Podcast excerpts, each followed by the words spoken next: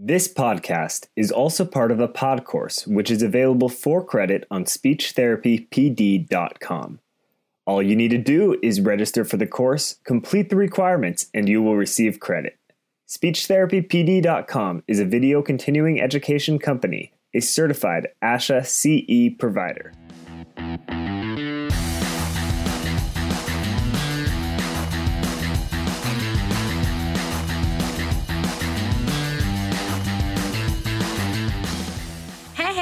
Are y'all coming to ASHA in November? Well, then don't forget to stop by the speechtherapypd.com booth number 669. And it's ASHA in Boston, November 15th through 17th. I'd love to say hi in person and hear back from y'all about what topics you think we should cover here on First Bite. While you're there, swing by PESI Inc. booth number 1138 to catch the latest on where my six hour live action ASHA and AOTA approved CE course pediatric dysphagia, establishing the brain mouth gut connection, is heading across the continental United States. Thanks for listening and see y'all soon. Hi, folks, and welcome to First Bite Fed, Fun, and Functional. I'm your host on this nerd venture, Michelle Dawson, MSCCC SLP, the All Things Peds SLP. This podcast was, like most creative processes, birthed from a combination of a several cups of coffees and honestly, even more questions posed by a series of impassioned graduate students that I've had the pleasure of supervising over the last several years.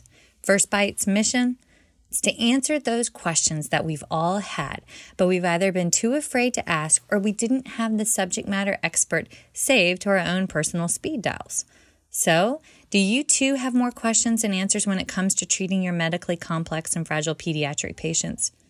Are you unsure if the signs and symptoms that you're observing are indicative of an allergy, maybe an underlying GI issues, or could they possibly be neurologically driven? How many questions do you really have for that registered dietitian regarding the formulas prescribed and the flow rate through that patient's G tube? Have you ever been consulted for a quote unquote difficult latch only to find out that the mother's exclusively breastfeeding, but you've never nursed a little one or worked with the breastfed patient before? And what about functional communication? Are you so over flashcards, but you need advice on how to get started with core vocabulary with a non speech generating device or how to find the right fit for a speech generating device? Do you have additional worries about the basic day to day running and documentation of your private practice? How do you go about obtaining referrals or even documenting that note so that the insurance company deems it medically necessary? If you answered yes, well, then come join me, Michelle Dawson, for this dynamic podcast presented by SpeechTherapyPD.com. Who am I, you ask? Well, I'm a self described SLP geek with, as my family says, a touch of the ADD and ADHD. I have a passion for serving the least of these, namely the most complex and involved pediatric patients in their natural environment through my private practice, Heartwood Speech Therapy, in the Columbia, South Carolina metro area. I also have had the pleasure, and currently still am, traveling the country where I lecture on best practices for pediatric dysphagia and functional language acquisition delivered through an early intervention natural environment model. Are you still intrigued? Then come join me as I interview some amazing folks. And don't forget that you can submit questions for a Q&A or interview request topics to me via email at firstbite at speechtherapypd.com or on our Facebook page. And also check out our website. Drop a review. Subscribe to obtain those coveted ASHA CEUs. All right, folks, let's get right to it.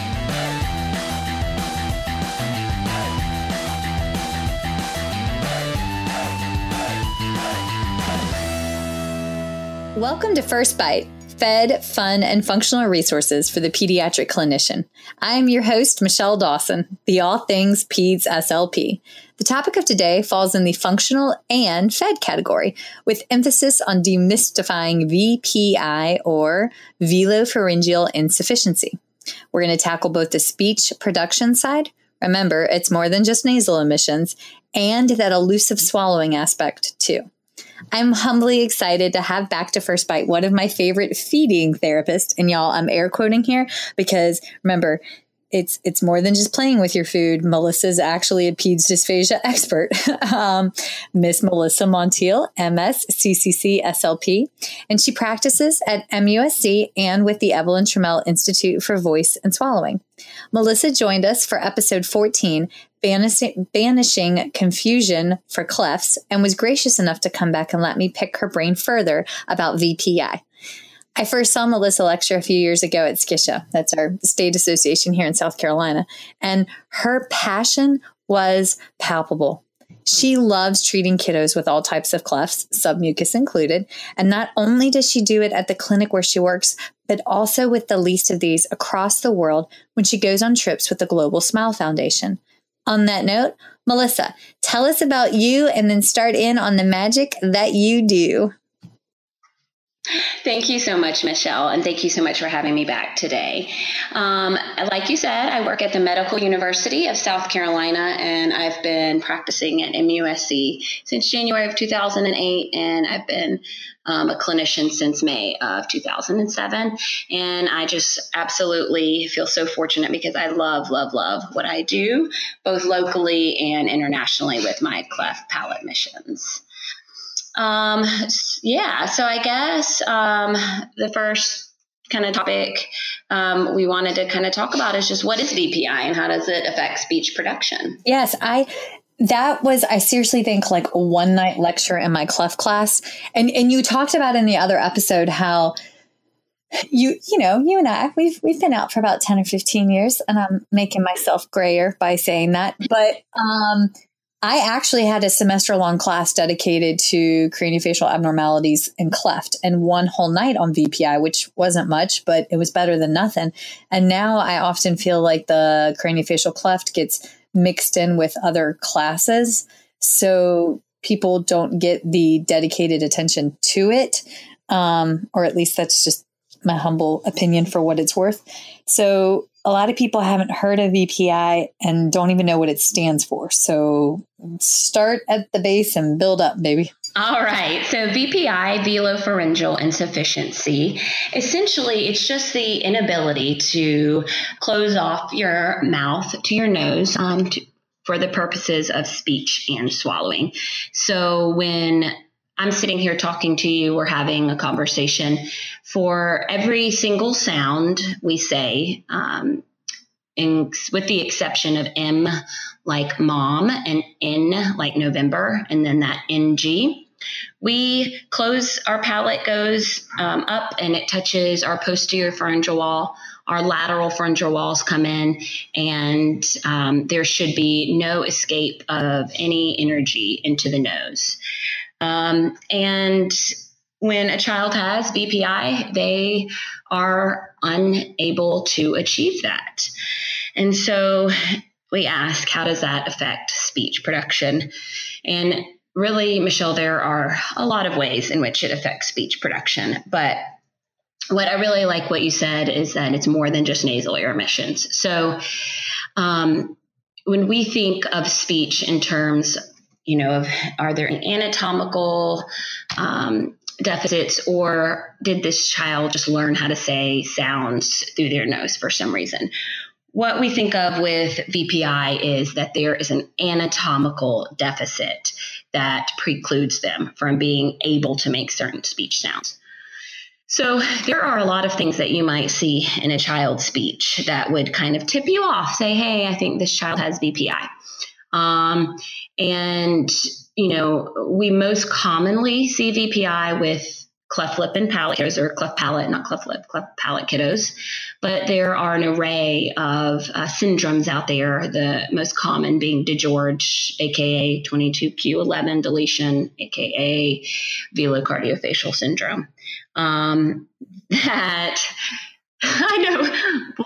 I don't mean to laugh, um, I, I don't mean to laugh, but like I can't hear that. I literally went and did an eval one time, and the mom tells me this one here's got the DiGeorges, and that one there's got the velocardiofacial syndrome, but that one's fine. You need to fix this one. And I was like, like I just I smiled and nodded yeah. and went about my thing. So yeah. literally, all three yeah. are the same. But Continue. Sorry. they are. They are the same. There's lots of names for the same thing for some reason.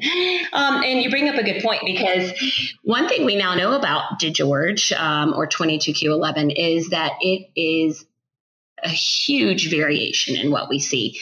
So, you know, that syndrome particularly is named for three uh, features. So, velo being the velum, cardio being the heart, facial being just some distinct facial features.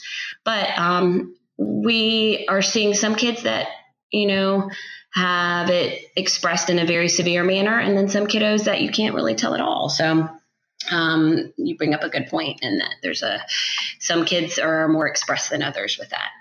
So, what you're looking for, if you've got a kiddo in your office, um, what you're going to really hear if you have a child that has an anatomical inability to um, close off their nasopharynx, what you're going to look for is essentially if you know when we speak we have to build that pressure. So when we close off to our nose that is pressure. And so you might hear some nasal air emissions and and we hear nasal air emissions on consonant sounds. So consonant sounds are for pressure and then we hear hypernasality or too much sound in the nose on vowels because that is vowels are energy and nasality we refer to um, in the sense of energy. You don't have pressure on vowels. So, um, and you know, one thing we see a lot in our clinic is we get kiddos in there because people are worried that their tonsils and adenoids are too big and they are worried that they have VPI. Well, if somebody's tonsils and adenoids are too big, they're going to kind of sound like I sound now with a cold, um, hyponasal. hyponasal. so it's the opposite problem. So if you can't get enough sound in your nose and you can't breathe through your nose, you have hyponasality, and that is the opposite problem of VPI. So, what you're going to look for essentially is do I hear some nasal air emissions? Does it sound like there's um, sound escaping through the nose? Um, a big um, uh, telltale sign is a lot of the sounds sound like M, like mom, and N, like November, because we don't have to create pressure for those sounds. So the child might be trying to produce a B or a P sound, and they are able to do it by, with you know their lips bilabially, but they are unable to create that pressure, so it comes out sounding like a nasal. And ideally, that's how these kiddos would sound. So we like for them to develop speech um, in that manner because they're making it with the right placement. So an alveolar sound, daddy might sound like nanny, or boo might sound like moo. Well, their placement's correct, but just their manner is what um, we have to kind of step in and take a look at. Um, I think where it gets really, really tricky with these kiddos is when you have somebody that has compensatory strategies or things that they do in order to try and talk, but they're unable to build up that pressure for speech. And so they do things like glottal stopping. So this is a very distinct cleft um, or VPI telltale sign. And what you do when you glottal stop, so if you have the word puppy, it might sound like uh e, or baby might sound like ae. And the child's body knows, hey, I've got to make these correct sounds, but I just can't get the pressure to do it. Um, and so that's kind of what you're looking for. Is there sound in the nose? Um, are they glottal stopping? Do they have a lot of M and N sounds? Um, and what I like to tell people, so because you know that would be an anatomical deficit, and if they have what we call phoneme specific nasal air emissions, meaning just certain sounds are coming through their nose, but it's really quite deceiving is I say, okay, like we talked about in our last uh, podcast, let's be a problem solver. So let's get sentences that use, you know, just bilabials, just alveolars, just velars, and then sibilant sounds. And so if a child can say baby, baby, baby, perfect. Teddy, teddy, teddy, perfect. Cookie, cookie, cookie, perfect. But then you get to Susie and everything comes through the nose well, our palate doesn't work sometimes. So, most likely, you're dealing with a child that has an articulatory problem. And for whatever reason, just like the millions of kids that say white for light or wed for red, they have learned to produce sounds in their nose. you just described my three year old, but continue talking, friend. yes. and most other three and four and five year olds in the world. Uh, yes. Yeah. So I think that's what you're looking for is as a clinician, um, and it, and you know when you have a child with a cleft lip and palate, it's uh, a little bit more straightforward. It's when you get kiddos in there um, that may even have an idiopathic, meaning we don't know why they have VPI. Um, uh, when you get a kiddo in there and you, what am I hearing? And so it can be kind of overwhelming. But like we, we talked about in the last episode, let's be problem solvers and figure out do we think that this is um, an anatomical deficit or is it um, just something that they've learned to do? All right. So I'm thinking about the kiddo that I just I, I sent you just recently. And folks, if um, in the last episode we do talk about like I seriously send patients to her.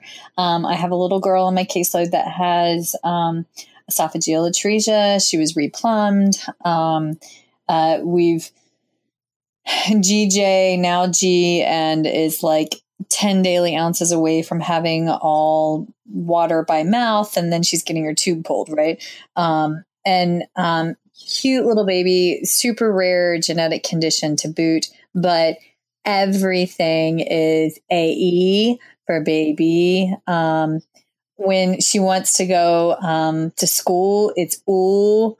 Um, and I sent you down, I sent her down to you because I was like, it's gotta be VPI because VPI was synonymous with um, her diagnosis because of like the other things. And it um it was but it was not vpi yes, i um, don't remember when, this very well but oh my gosh. I um if you if you saw her you would. She has always wears um she's yeah, she um she wears giant bows. I just described half of the South. I know. Um, and I'm sorry if you have a daughter that wears a giant bow. Please know my Virginia roots make that comedic to me. But um, we we um we messaged back and forth because it was not VPI, but you we she also has um, flaccid CP, and so our gut was that it could be flaccid dysarthria in addition in addition to. Um, but it, it made me think. All right, so I saw the sign and symptom. I was wrong. It wasn't what we thought it was, but it is something different.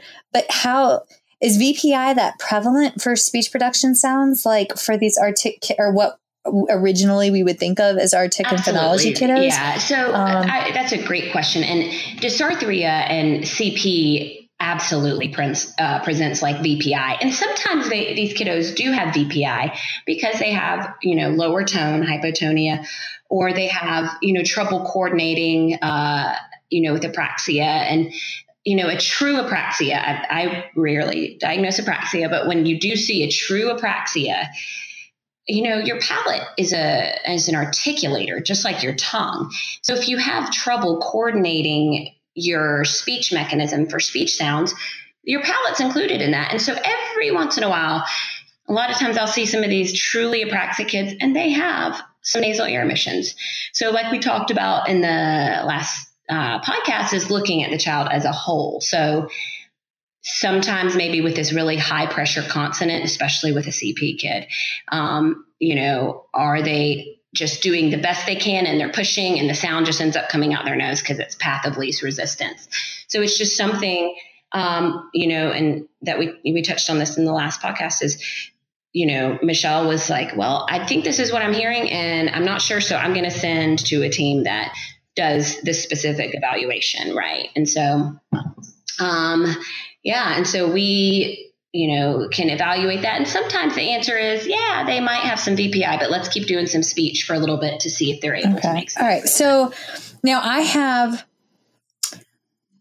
I have heard people I, well, and I have seen, I've got um, a couple of kiddos in the past that definitely had velopharyngeal insufficiency. We knew about it from the get go because of either um, CVA issues or little ones have Down syndrome. And then with that, they've, you know, we've got the nasal emissions during speech. And excuse me, yes, absolutely, it is. Now, I just picked up a kiddo, um, actually eval a kiddo um, on Monday um, and I tend to run a wait list. So in the meantime, I have while the kiddos are on my wait list, I request that they go for certain assessments because I am only as good as the information that's given to me. So we have a phone call, we do case study over the phone call, and then while we're waiting on my wait list and the spot to open, families go out and do, you know, X, Y, and Z assessments. So they came down to your neck of the woods, um, did a swallow study with your friend and um, her current intern, which is actually one of my former students, which, yay, so proud of her. Um, and um, they had uh, baby did the modified uh, well not a baby but you know he's like four. We did the modified and an hour and a half after the modified he had nasal regurgitation of the barium. And he's uh-huh it's a lot. It, yeah that's exactly what i said when mom called me. I was like that's that's not normal. And then come to find out the child had had so many rounds of antibiotics for sinus infections that they were worried about developing um, a penicillin allergy. And he has had constant nasal regurgitation. Um, uh, down the baseline etiologies are Down syndrome. We have um, uh, severe GERD. I mean, the um, omeprazole dose is through the roof, um, and uh, uh, celiac disease, um, milk allergen, not EOE. I know you see you see where I'm going with this, and um, overt signs and symptoms of VPI, to which um, has not had the diagnosis yet, but I plan on sending him down there. And we also will only accept pureed foods, but at least twice a week he has nasal regurgitation, and he did it while I was doing my eval. He had had a G, he has a G tube, had a bolus feed, and then like honest to goodness, an hour and a half because he had the G tube feed before I got there. I mean, it just came, he was talking, and then all of a sudden it just came right up and out through his nose. So, how can VPI lead into a swallowing deficit? Right, absolutely. My just my two thoughts with that kiddo, Michelle, would be that one, either he's having some nasal regurgitation that on the swallow that's maybe staying in his nose, I would wonder, I'd want to know two different things. Is it staying in his nose or is he having some sort of like, is he almost having reflux up to the point of his nasopharynx? So he swallows everything down fine. It hits his stomach. An hour later, he starts to reflux it and it comes all the way back up, path of least resistance out which, of the nose. Which and that makes me think one other thing. I mean, this his stomach is so distended. My first thought is, I think because of the hypotonia. Oh, and he has hypothyroidism too. I, I, my honestly, I think he's got delayed gastric emptying and delayed GI yeah, motility, yeah. and it's sitting in there. And then we're having a significant GERD event, and it's just squirting back up and out. And I think we're aspirating on the GERD contents occasionally. I mean, definitely, especially after what I saw. But um, yeah, sorry, continue the two things. Yeah, yeah no, no problem. So you bring up a really good point about VPI. So lots of times uh, people will think, oh, well, nothing ever comes out of their nose, you know, um, but, you know, I would say the majority of kiddos that we see that we know that they have a diagnosed VPI. So, you know, they have nasal air emissions, they're hypernasal, they have weak pressure consonants. Um, sometimes they don't have any nasal regurgitation. Sometimes we do swallow studies and I can see that their palate maybe isn't elevating quite like it should, but they don't have any regurgitation of that barium. Um, I think the big thing to keep in mind with these um, these kiddos is that you know a lot of times so we'll see maybe a submucous cleft kid at like two or we'll see a DiGeorge kiddo at um or we'll see a DiGeorge kiddo at maybe you know three. And the, the parents will say you know they just couldn't breastfeed. Like they just, they would work and work and they lost weight or, you know, we had to have a really fast flow for the, um, the bottle or, you know, I had to hand express or, you know, they just have had trouble with their bottle feeds.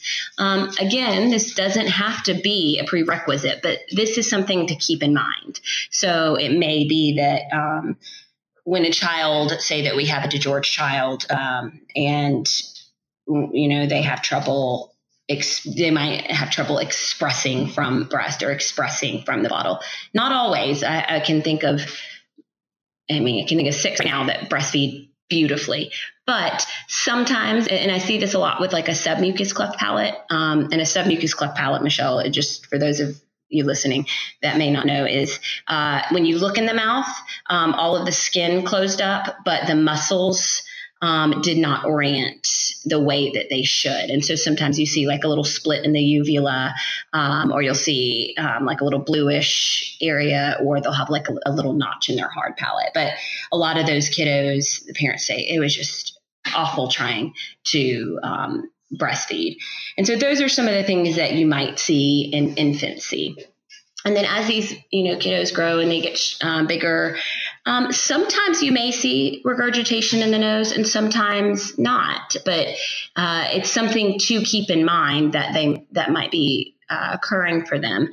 But I I think the biggest thing is that when you have a child with VPI, again, like we talked about in our last um, our last podcast, is we have to get to the bottom of, of why. So if they have VPI because they have DiGeorge, well, they might have some nasal regurgitation. They might have some trouble with their upper esophageal sphincter. They might have decreased um, excursion causing that upper esophageal sphincter to not function properly. Um, you know, they might have a heart condition that's causing them to fatigue. Um, is this a CP kid? And we know that their palate, you know, we see on the swallow study isn't functioning like it should. Um, and they're getting intermittent barium in the nose. But, you know, I think the thing to think about with VPI is the comorbidities that go along with VPI. So a straightforward cleft palate kiddo might just have some nasal air emissions, hypernasality, but does not have any um, nasal regurgitation because you know we know neurologically our loops for swallowing and our, um, speech are different. That's why we don't do oral motor exercises and anticipate that they will translate to speech production. We know very yeah we know i mean there's you know there's not a lot of absolutes i feel like in our field but the research on this is so overwhelming. You know i mean it's one of the most studied things in our field and we know that smiling is not going to get a child to say e because it is not the same neurological loop and it is not the same um, just in general from what you're doing.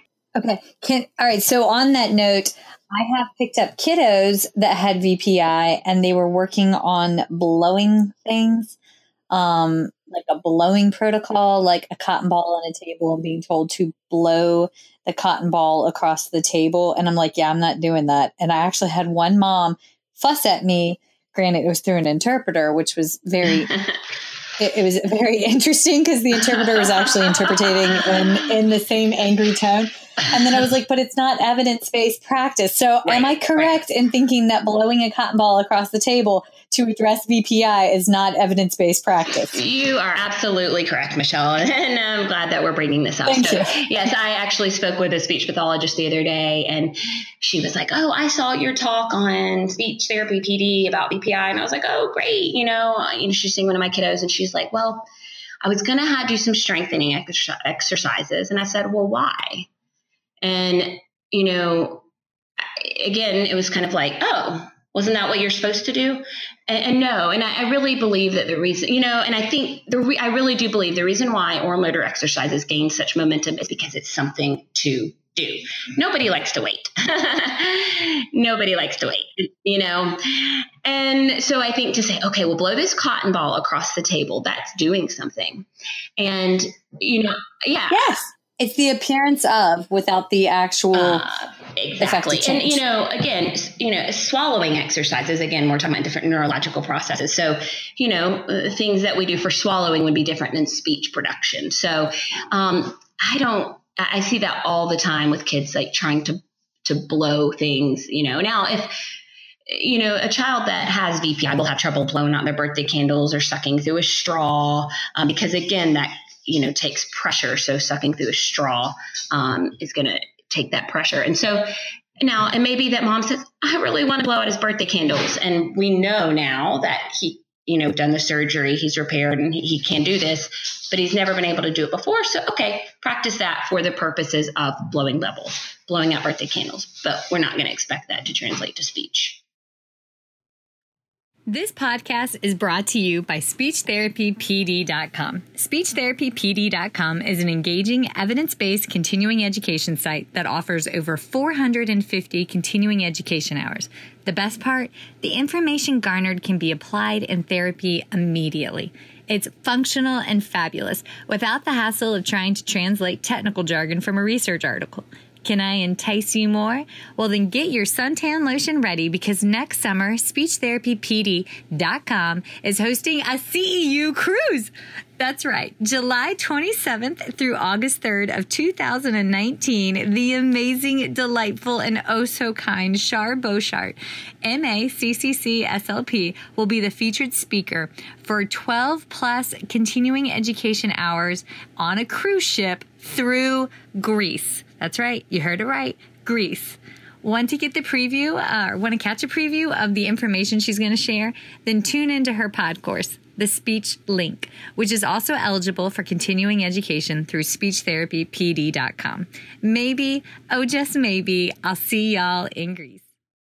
Okay. All right. We I want to ask the question how do we fix the VPI, but before that, we have to ask the question how do yes. you how do you go through the process of evaluating doing the evaluation for VPI because you know I I imagine you know because the parents ask me like because I've sent them to you and they're like so what do you do? And I'm like she does a thing where she puts this thing in front of their nose and then and then they like blow in it and then she puts a scope in there and she's looking to see how it's elevated. Or I had another mom tell me well can't they just run the scope in when the child's sedated? And I'm like no they got to see movement and when they're awake. And then my next thought is, I hope to God those are the right answers.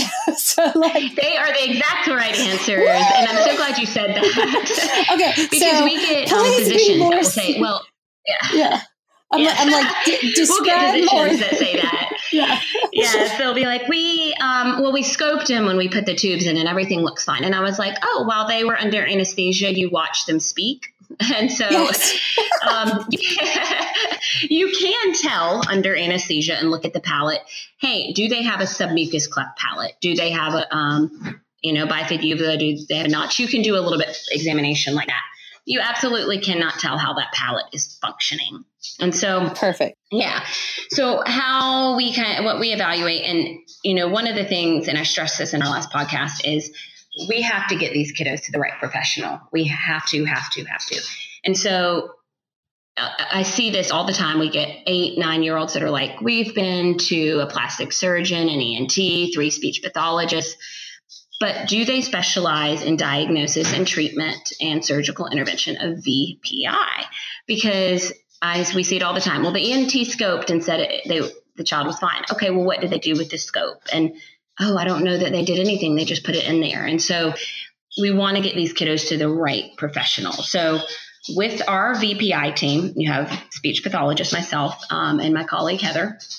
Um, and then we have um, an array of surgeons. So it's mainly Dr. David White, but we have um, our cleft surgeons too, Dr. Patel, Descolo, and Alm that um, help out. And so um, and a lot of kind of depends on the age and what the child can tolerate but we're going to just kind of go through like let's say we get a four year old completely verbal need for an evaluation. So child comes in and number one thing gold standard by far what do our ears tell us? Do our ears hear nasal ear emissions? Perceptually are they hypernasal? Are they able to you know, get correct placement for speech, but they're just hypernasal. Um, what are we hearing? What do the how does the family perceive the speech, and how do does um, the school and the teacher all feel the child is able to communicate or not communicate because of VPI?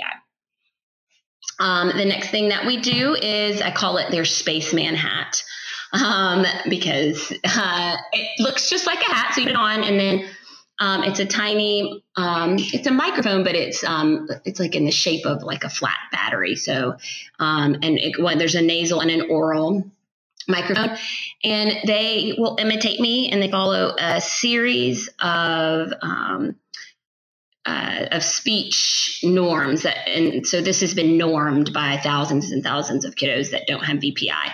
So they'll imitate me. They say uh, pa, ta, and um, saw, Shaw, and then we go through the whole array. Um, and then we have phrases, and if they're able to read, they'll read a passage. But the important thing is that this is normed.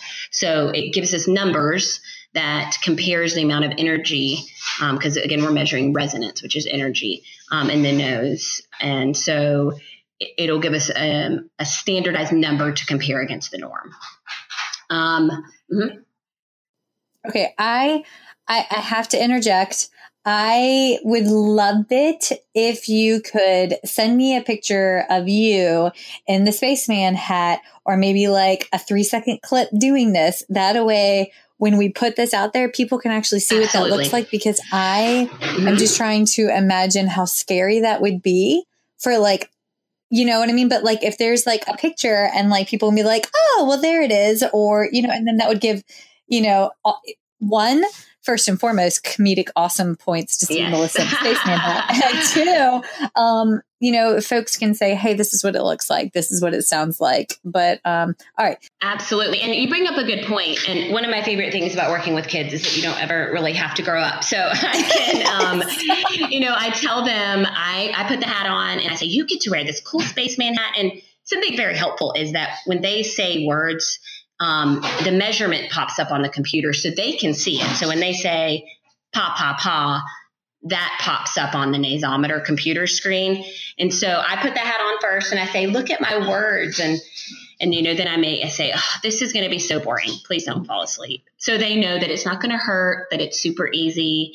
Um, and when they see me doing it, sometimes I'll put it on mom and dad. And um, most of the time it goes well. Sometimes what I'll do is I have I can detach the hat portion and put a handheld and I'll just hold it under their nose.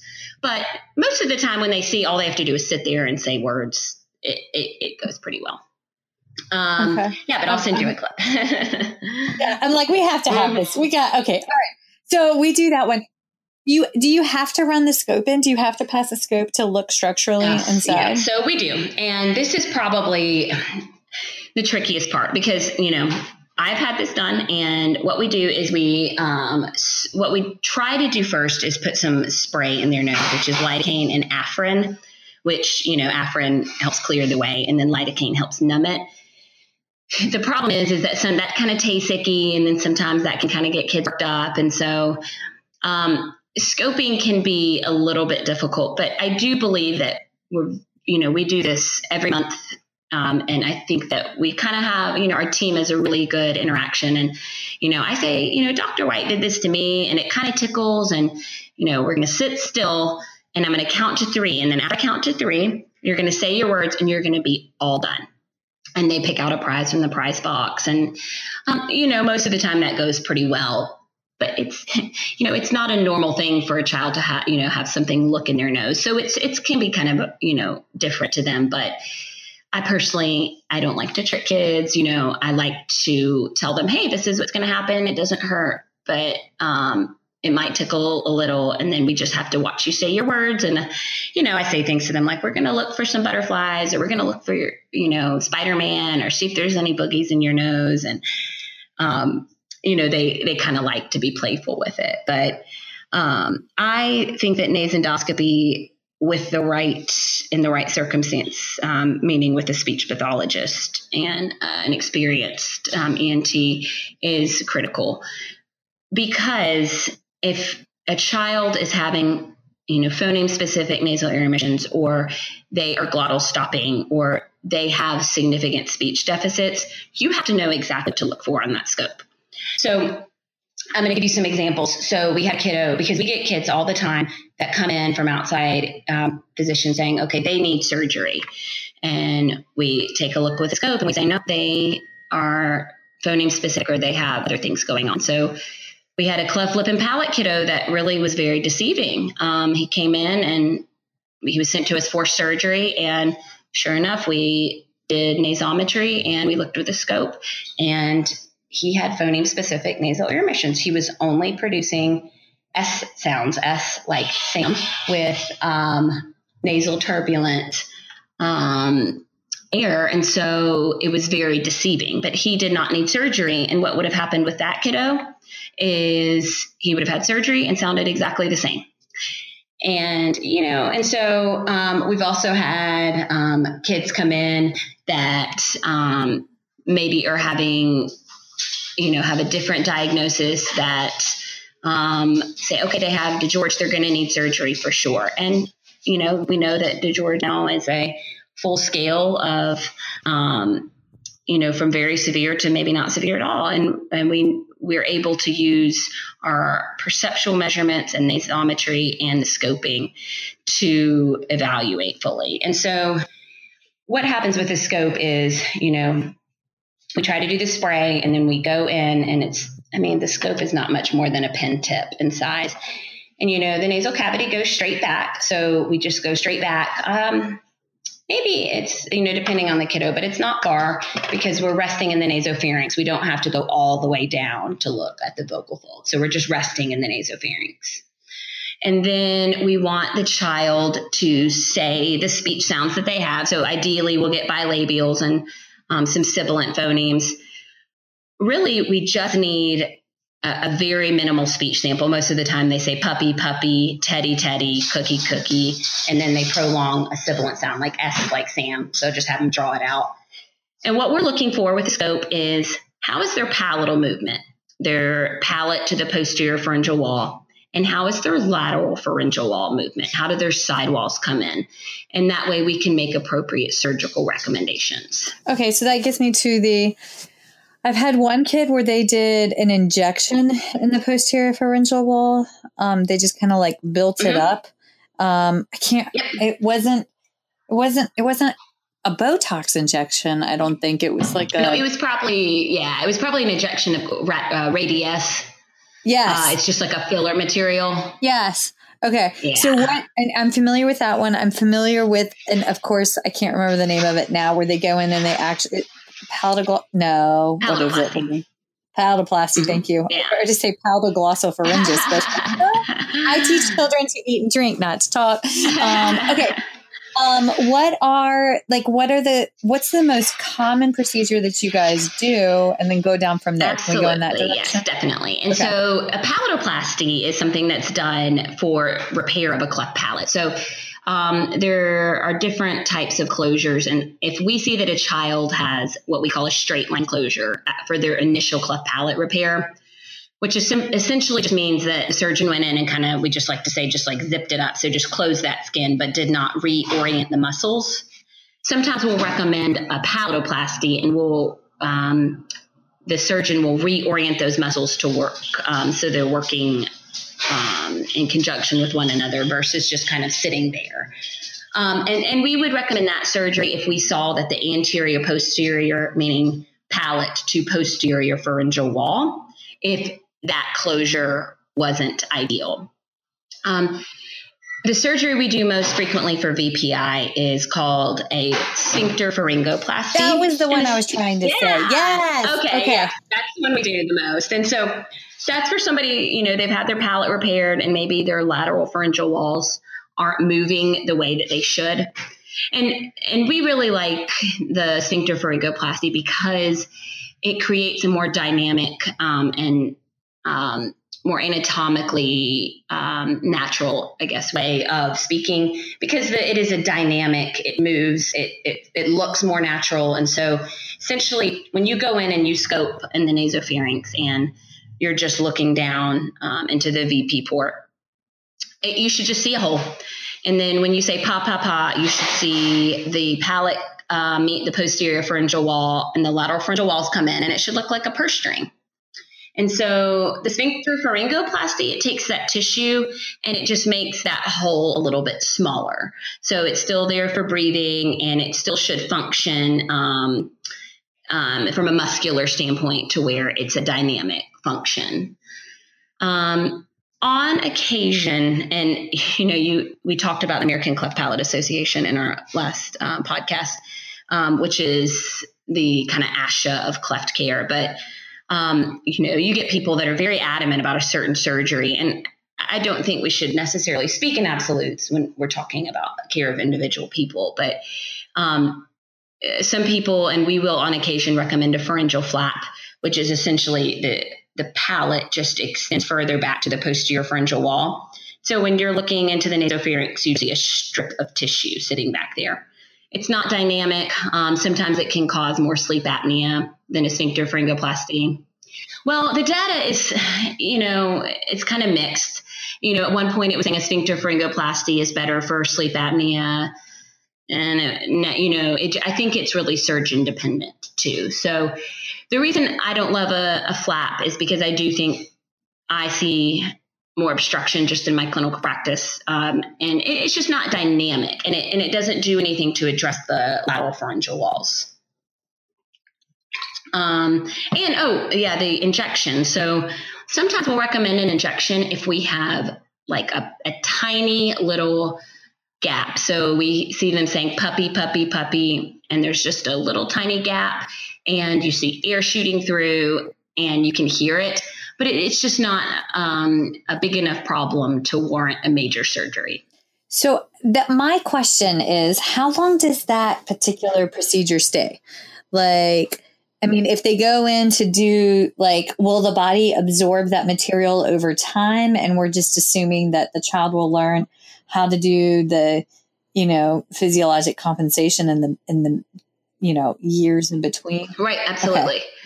Um, the answer is kind of so. There, different people inject different things. At one point, everybody was doing fat injections, and we, you know, now some a lot of people have moved away from that because it does reabsorb more quickly. Um, in theory, it should be there for the long haul, but you know, sometimes the body does reabsorb it in, in a few years later if they have not learned um, if they've not aren't able to achieve closure, we will have to repeat the injection. Okay, That's, that makes me think of the Nissen. In theory, a yes. Nissen duplication yeah. is permanent, but then we exactly. when you vomit through it, it's not. exactly. Theory me versus when you know the rubber hits the road kind of thing. Right. okay. Okay. Um, and, and one thing that I I wanted to touch on that I think is super important because you see so much in um, in these 22q kids, the DiGeorge kids, um, that you know the glottal stopping. So one of the biggest, I guess, um, problems we see is so when you glottal stop, when you say things like uh e or for puppy or uh e for cookie, what you do is you're bypassing your velopharyngeal mechanism. So these kids can get really tricky to evaluate, and because what we don't know is is that an anatomical problem or did they truly uh, just mislearn how to speak and they're not engaging their palate? And you know if you do surgery on a kiddo like that they're going to sound exactly the same after. So you know when you're talking in terms of scope you really really have to know what you're doing with your speech sample.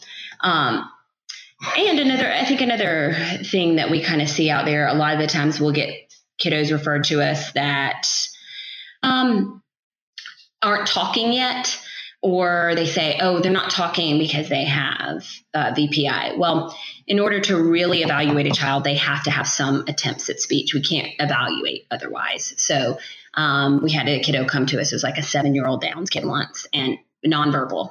So we can't really do anything with that because there's no way to measure or uh, you know see how they're engaging their palate. Okay, so I get them I feel like I'm I'm on the in between segment for y'all. Like I get the kids after they've gone out of the NICU, um, or they've been discharged home, and you know lactation's worked with them, but they have difficulty latching. And there's a lactation consultant in town, and she regularly sends me referrals. And if I get the referral, every single kid I've ever had that was a referral was laryngomalacia, tracheomalacia at baseline from her, which is very interesting. Um, and then my other thought is on that. Like I've gotten the kids that, you know, they have a hard time creating a competent suck at breast. Like they're just, mm-hmm. I do not believe there's such a thing as a swallow fatigue. I don't think that we fatigue our larynx in isolation. I think it's a full body fatigue. Oh, yeah. So these kids are having difficulty timing respiration, deglutition, and that suck swallow right. pattern. But I mean, we've had it where you know, they just can't get that good seal. They can't get that good elevation. So I feel like that's when, in my world, I, my gut is I don't always think VPI right out the gate there. My first thought is, okay, I've got to get this kid to the ENT to figure out, you know, the airport. And again, I'm always choosing laryngomalacia, tracheomalacia. Right. But these kids, I mean, he's gone in and found the submucous. Like I missed it.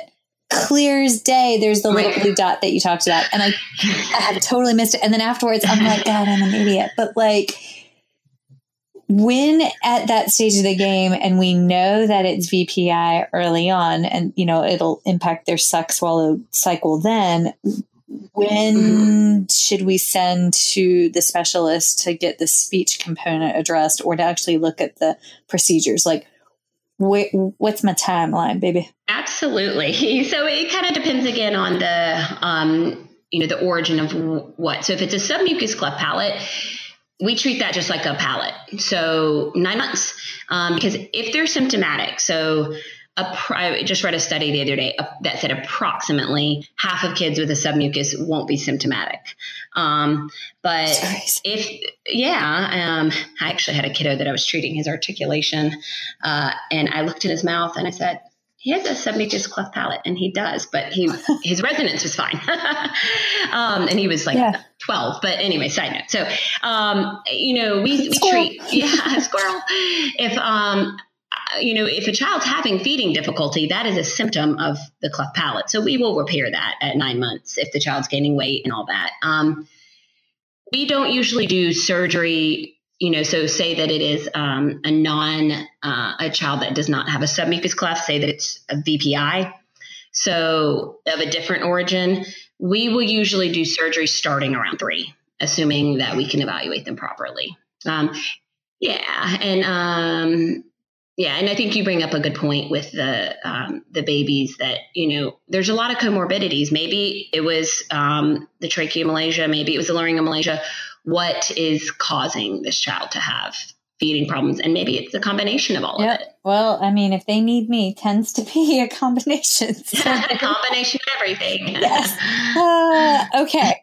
All right. Well, I just looked at the clock and Oh, yeah. um, we are like, you and I can do this all day long. all Fred. day yes all day. Um, although next time we're doing this over adult beverages, just saying. i agree um, so um, we are like seriously almost out of time. okay Um, but um, before we switch over to questions, just a friendly reminder that if any of y'all out there in podcast land are headed to ASHA next month, um, be sure to stop by speechtherapypd.com booth and come say hi. Um, I'd love to meet you in person and chat about what topics you'd like to hear in future um, podcast pod course interviews.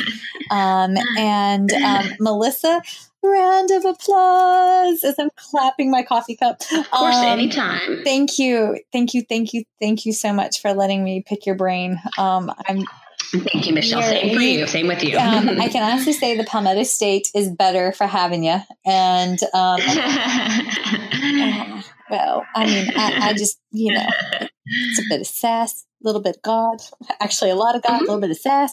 Um, okay. So, um, all right. If you'll, uh, um, hold on real quick, um, and we're going to make a switch over to questions. Okay.